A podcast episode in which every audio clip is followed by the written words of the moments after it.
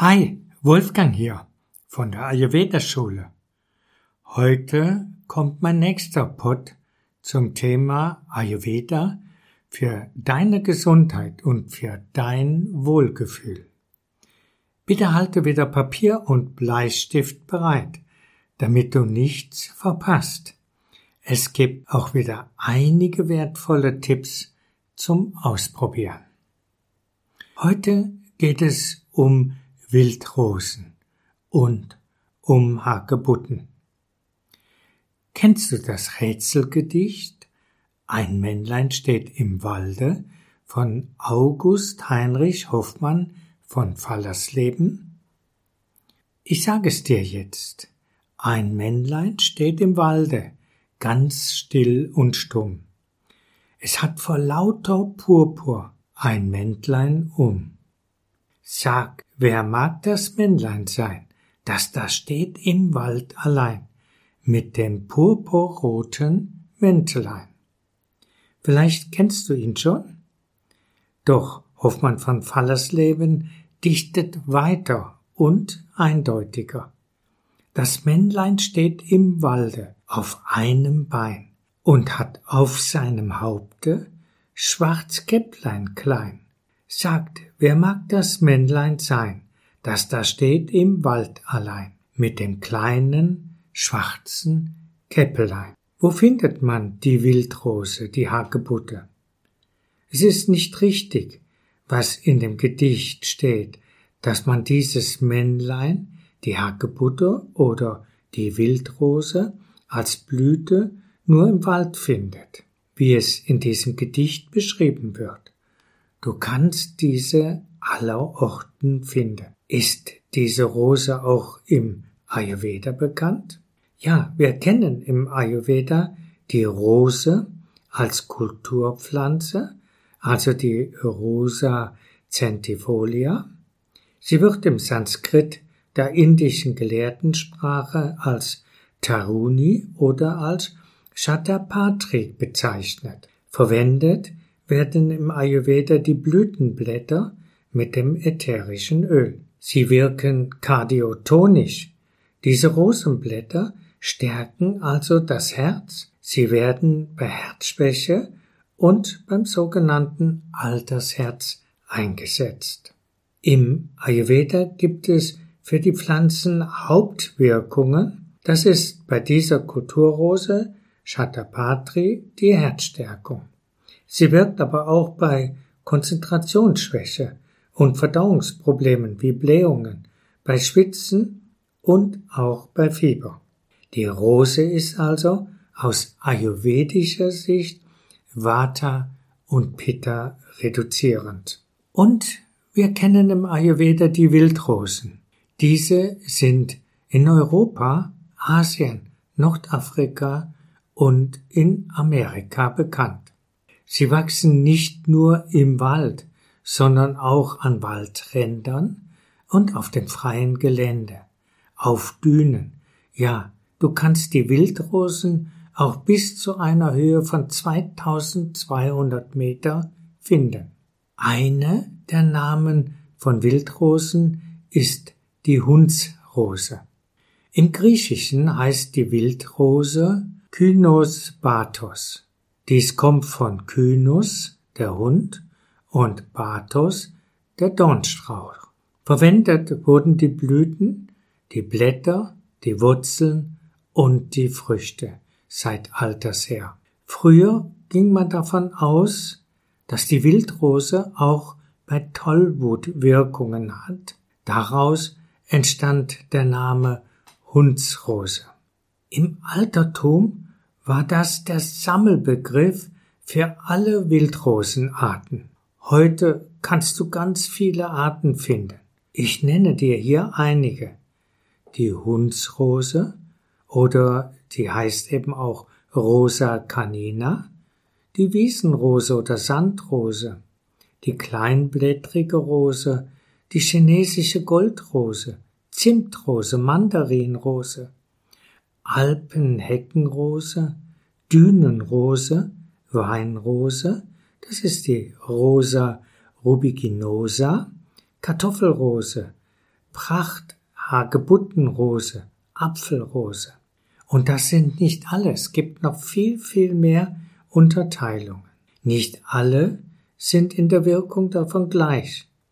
Der Nutzen ist bei stark stacheligen Wildrosenarten für die Gesundheit förderlich. Egal, ob du diese als Kosmetik einsetzt oder innerlich zu dir nimmst. Bezüglich der Stacheln spricht man bei den Wildrosenarten von wehrhaft. Je mehr Dornen oder Stachel, desto wehrhafter ist die Rose. Sie kann sich abgrenzen. Ich habe bewusst die beiden Begriffe Dorne und Stacheln zusammen ausgesprochen. Doch was stimmt davon? Haben Rosen Dornen oder Stacheln? Rosen haben botanisch gesehen Stacheln, keine Dornen, wie es umgangssprachlich bezeichnet wird. Sinnigerweise ist es bei Kakteen genau umgekehrt.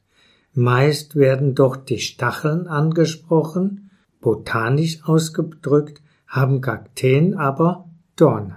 Manchmal werde ich auch gefragt, kann ich denn nicht auch die Früchte der Zuchtrosen für meine Gesundheit nutzen? Davon rate ich dir aber ab.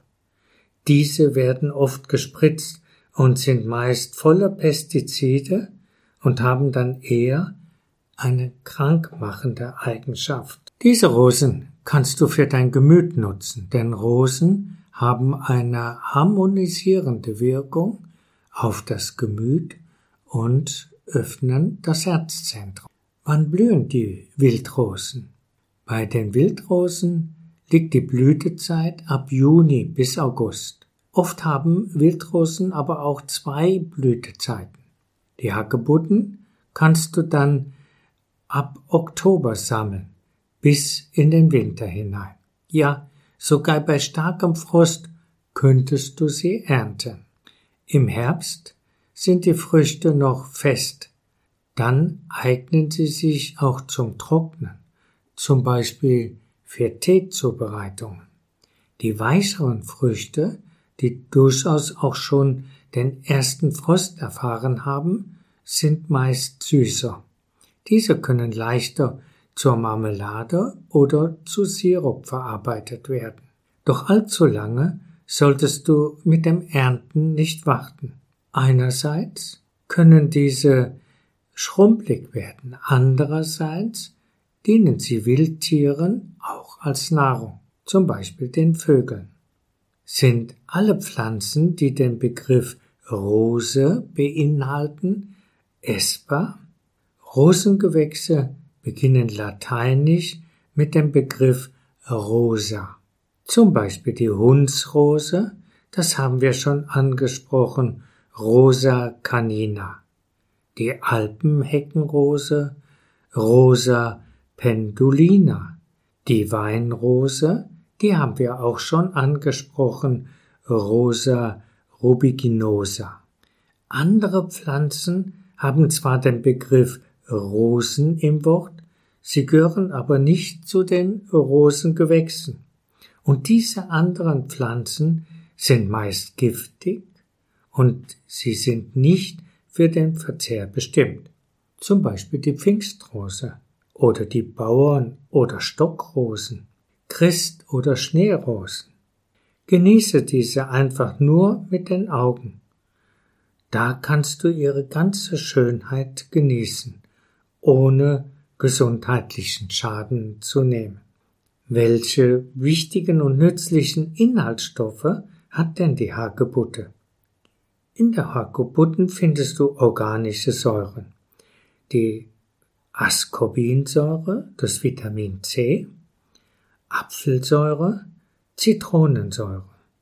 Und da kann sie durchaus bei dem Vitamin C mit der Sanddornfrucht mithalten. Sie stellt genauso wie Sanddorn die Zitrone mit ihrem Vitamin C-Gehalt weit in den Schatten. Neben der Sanddornfrucht ist die Hagebutte der zweitstärkste heimische Vitamin-C-Spender. Sanddorn, wie auch die Hagebutten, haben den zehnfachen Vitamin-C-Gehalt wie die Zitrone. Weitere Inhaltsstoffe sind die Carotinoide wie Lycopin, dann Pektin, Gerbstoffe, Mineralstoffe und fette Öle. Natürlich ist bei den reifen Hagebutten auch Zucker enthalten. Das macht ja die Süße aus. In der Hagebutte gibt es weiterhin eine größere Menge Beta-Carotin. Und das ist hilfreich für Augen, für die Haut und für die Schleimhäute. Und in der Hagebutte ist auch das Spurenelement Kupfer. Das brauchen wir für die Blutbildung, für die Energiegewinnung, für die Herstellung von entgiftenden Enzymen und für die Bildung von Kollagen bzw.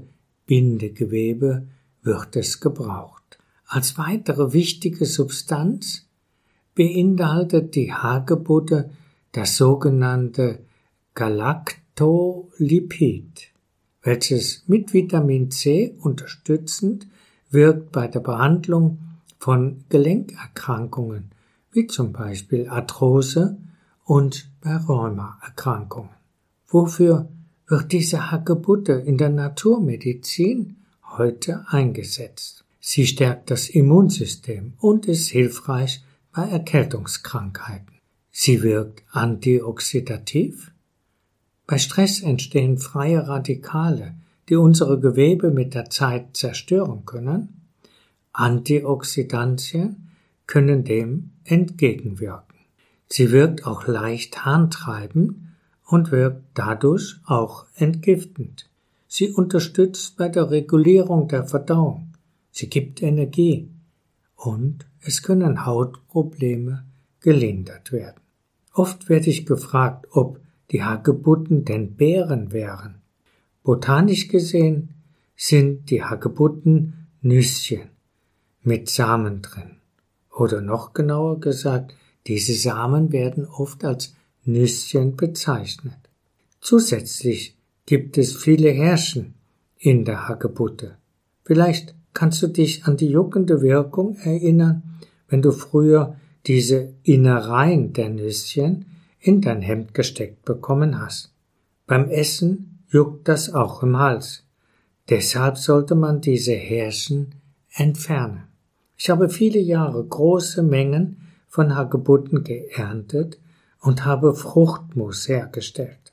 Wenn ich erzählt habe, dass ich an einem Tag bis zu neunzig Gläser hergestellt habe, dann haben viele Kursteilnehmer und Kurgäste gemeint, das ist doch sehr aufwendig.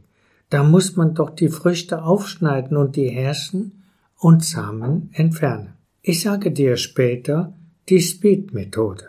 Das geht viel schneller und dann macht es Freude, Hagebuttenmark oder Hagebuttenmus herzustellen. Hagebutten ernten. Beim Ernten sollte man sich ein Vorbild nehmen an der Wildrose, die Stacheln hat und dadurch wird sie wehrhaft. Sie kann sich schützen. Wir sollten uns also auch schützen durch Handschuhe, durch feste Kleidung, durch festes Schuhwerk, wenn wir die Hagebutten ernten wollen. Ich empfehle immer, schon beim Ernten nur die Nüsschen, also die Hagebutten, abzuschneiden. Dann erspart man sich im Nachhinein viel Zeit für die Nacharbeit, die Stiele entfernen oder die Blätter entfernen und so weiter. Und nun beschreibe ich dir einige Möglichkeiten, wie du Hagebutten für deine Ernährung und für deine Gesundheit einsetzen kannst. Eines der bekanntesten Bereiche ist das Hagebuttenpulver. Und oft werde ich auch gefragt, kann man dieses selbst herstellen? Und meine Empfehlung ist, nein, es gibt sehr gute Hagebuttenpulver zu kaufen und du ersparst dir viel Zeit. Hagebuttenpulver ist eine Nahrungsergänzung, kein Medikament. Es hat, wie vorher beschrieben, aber schmerzstillende Wirkungen und ist hilfreich bei rheumatischen Erkrankungen und bei Arthrose. Auch bei Rückenschmerzen gibt es deutliche positive Auswirkungen, wie Studien bewiesen haben. Verantwortlich für diese schmerzstillende Wirkung ist das Galactolipid, welches aus Fettsäuren und einer Zuckerart besteht. In den Studien werden deutliche Schmerzlinderungen bei vielen Teilnehmern der Studien beschrieben. Es wird aber darauf hingewiesen, dass es kein Medikament ist und dass auch keine Medikamenten ersetzt werden können dadurch. Das Pulver kann man einsetzen bei Smoothies als Zutat oder in Süßspeisen mitverarbeiten. In den Studien, die ich vorher angesprochen habe, wurde dieses auch pur verabreicht. In einer Studie bekamen die Teilnehmer fünf bis zehn Gramm Hagebuttenpulver und viele nannten mit der Zeit eine deutliche Schmerzlinderung. Bis zu sechzig Prozent war die Schmerzreduzierung. Nimmt diese Werte aus der Studie aber nicht als Dosisempfehlung. Halte dich bitte an den Empfehlungen der Hersteller des von dir gekauften Hagebuttenpulvers. Und nun zu dem Thema Hagebuttenmark oder Hagebuttenmus. Wie kannst du das herstellen? Die Hagebutten werden gereinigt und gewaschen. Dann kannst du sie ca. zwanzig bis dreißig Minuten weich kochen und dann kannst du die Früchte durch ein Sieb oder eine flotte Lotte streichen. Ich selbst habe aber mit der flotten Lotte keine so guten Erfahrungen gemacht, denn ich musste diese immer wieder reinigen, damit das Mark weiter abgepresst werden konnte. Ich nehme lieber ein Sieb, damit komme ich besser zurecht. Ich habe auch gemerkt, durch das Durchstreichen durch Sieb werden die Härchen zerkleinert. Sie haben nicht mehr den Juckreizeffekt. Wenn du diese Variante wählst, ersparst du dir ganz viel Zeit, weil du eben die Härchen nicht vorher entfernen musst. Du kannst auch die Kerne drin lassen, diese Nüsschen, die drin sind, die Samen. Denn die werden auch bei dem durch das Siebstreichen nicht ja, verändert, nicht zerstört. Die bleiben erhalten, sodass sie also nicht durchkommen und nicht nachher in dem Mark mit drin sind. Es ist wirklich eine zeitraubende und wenig motivierende Tätigkeit, die Härchen vorher zu entfernen. Da verstehe ich die alten Leute, die immer wieder sagen, oh, hör mir auf, das ist eine Heidenarbeit. Ich nutze das Hagebuttenmark so wie eben beschrieben. Ich kenne aber auch Menschen, die es dann noch einmal durch ein Passiertuch streichen, um ganz sicher zu sein. Aber auch das ist für mich ein unnötiger zusätzlicher Arbeitsgang. Das Mark kannst du pur einfrieren. Das wird hier im Westen empfohlen, damit es frisch bleibt und nicht verdirbt. Ayurveda empfiehlt das Einfrieren nicht als die beste Form der Haltbarmachung. Ich mache aus dem Mark Hagebuttenmus oder Hagebuttenmarmelade. Ich benutze für das Durchstreichen der Hagebutten auch das Kochwasser. Dadurch ist das Mark etwas dünnflüssiger. Ich nehme dann die entsprechende Menge Gelierzucker dazu. Und die Menge, die ich nehme, ist die, die man braucht für Gelee. Dann wird dieses Hagebuttenmus so, dass man es hinterher auch streichen kann. Und dieses Mus, das macht eben dieses Hagebuttenmark auch haltbar. Und es ist fest genug. Du kannst es als Brotaufstrich nutzen oder zu Süßspeisen weiterverarbeiten. Es schmeckt köstlich und ist nicht zu vergleichen mit einem gekauften Hagebuttenmus. Hagebutten für Tee. Ich empfehle in der Regel keine Früchtetees, vor allem nicht für Pitta-Konstitutionen. Getrocknete Hagebutten oder getrocknete Sanddorn können aber einen Kräutertee eine schöne fruchtige Note geben. Für das Trocknen der Hagebutten die Früchte zerteilen, entweder Hälfte oder Viertel, und dann vorsichtig unter vierzig Grad trocknen. Nun kannst du diese einzeln in einem Gefäß aufbewahren oder gleich mit den Kräutern mischen. Wenn du dich für die heilende Wirkung der Kräuter interessierst und wenn du genügend Platz hast, dann empfehle ich dir, die Zutaten einzeln aufzubewahren. Dann kannst du dir immer wieder neue Teekreationen mischen. Ansonsten mache dir einfach einen Haustee. Was du dazu alles nehmen kannst, das habe ich schon in einem Artikel bei Spirit Online beschrieben.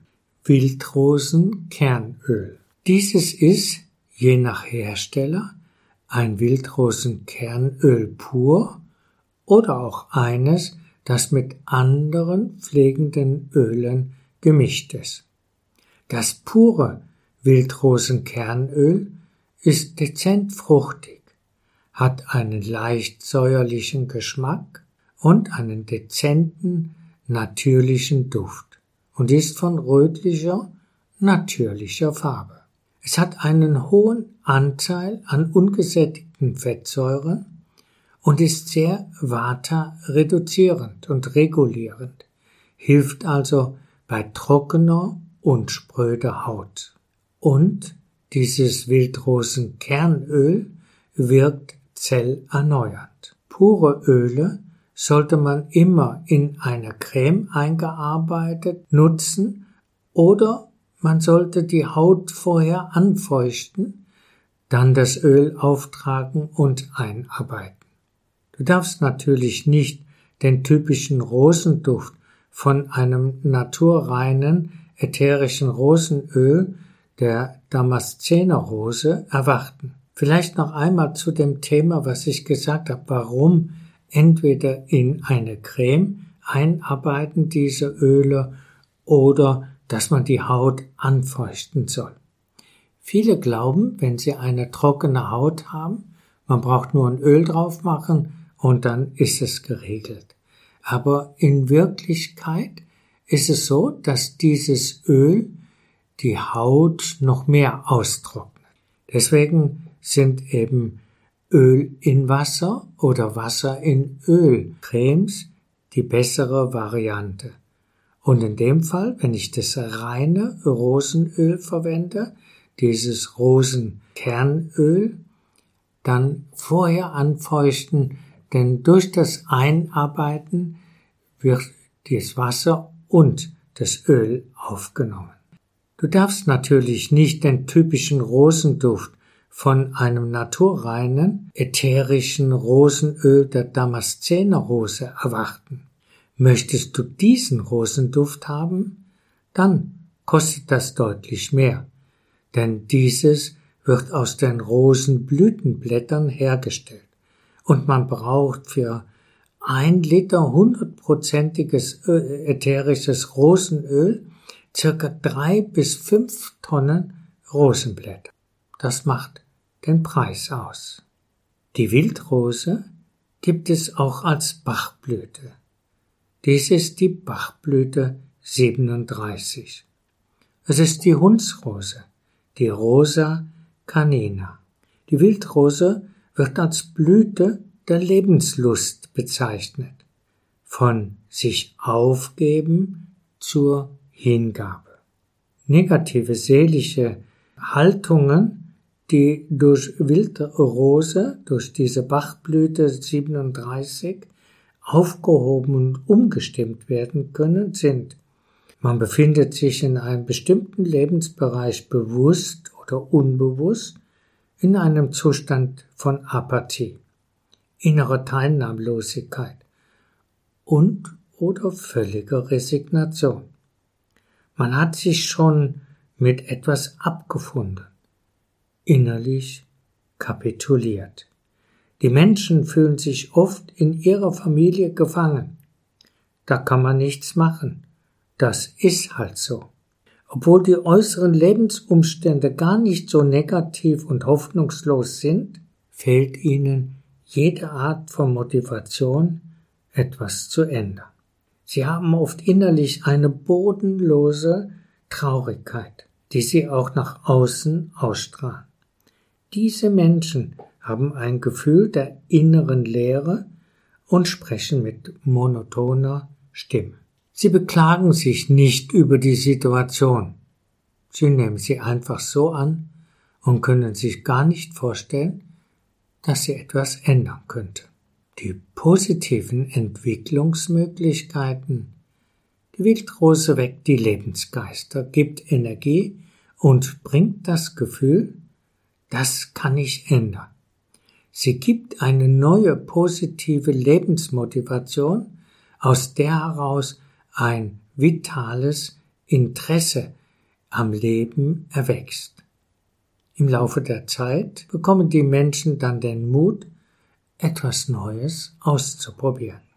Diese Bachblüte Wildrose, die siebenunddreißig, hat sich oft bei älteren Menschen, die immer kraftloser werden, bewährt. Die Bachblüten kann man aber auch bei Kleinkindern anwenden. Typische Ausstrahlung von Kleinkindern, für die die Bachblüte geeignet ist: Das Kind zeigt kaum noch Lebensfreude und verbringt viel Zeit still sitzend, ohne Lebendigkeit. Es wirkt apathisch und gleichgültig. Wenn das Kind älter wird, verbringt es viel Zeit vor dem Fernseher oder Computer. Ayurvedisch gesehen wäre das eine Kapha-Störung, diese Trägheit, dieses nicht in die Gänge kommen. Wichtig ist, dass du dir bewusst machst, dass all das, was ich dir hier sage, einfach Erfahrungen aus meiner Praxis sind oder Erfahrungen von Kolleginnen und Kollegen oder von Menschen, die bei uns Rat gesucht haben. Die Verantwortung liegt aber bei jedem selbst, diese Tipps auszuprobieren und Selbsterfahrungen zu machen. Diese Empfehlungen können keinen Arzt oder Heilpraktiker ersetzen. Sie können aber rechtzeitig eingesetzt oft den Arzt oder Heilpraktiker überflüssig machen. Aus ayurvedischer Sicht ist jeder für seine Gesundheit und sein Wohlgefühl selbst verantwortlich. Bei Kindern liegt die Verantwortung bei den Eltern. Ich habe sehr oft schon erfahren dürfen, dass Menschen, die sich in meinen Online-Kursen mit Ayurveda beschäftigen und die Ayurveda als Gesundheitssystem in ihr Leben integrieren, die Sensibilität bekommen, alles zu vermeiden, was sie ins Ungleichgewicht ihrer Konstitution bringen, und all das zu tun, was förderlich für ihre Gesundheit und für ihr Wohlgefühl ist. Ayurveda ist das Wissen, das zu einem gesunden, glücklichen und langen Leben führt. Aber immer nur dann, wenn man es im eigenen Leben praktisch umsetzt. Und bei ganz vielen Menschen, die Ayurveda als Gesundheitsvorsorge betreiben, entsteht schnell der Wunsch, dieses auch qualifiziert als Beruf, ja oft sogar mit Berufung zu verinnerlichen und dann weiterzugeben, anderen zu unterstützen dabei, Ayurveda in ihr Leben zu nehmen. Und das ist für viele ein ganz neuer Lebenssinn, ein Beruf mit Sinnhaftigkeit. In der Charaka Samhita, einer der ursprünglichen großen Schriften des Ayurveda, heißt es: Ayurveda Lifestyle ist eine Kombination von Körper, Sinne, Geist und reinkarnierter Seele. Ayurveda Lifestyle, das ist ein ganz besonderer Lebensstil. Sei auch du dabei. Bis bald.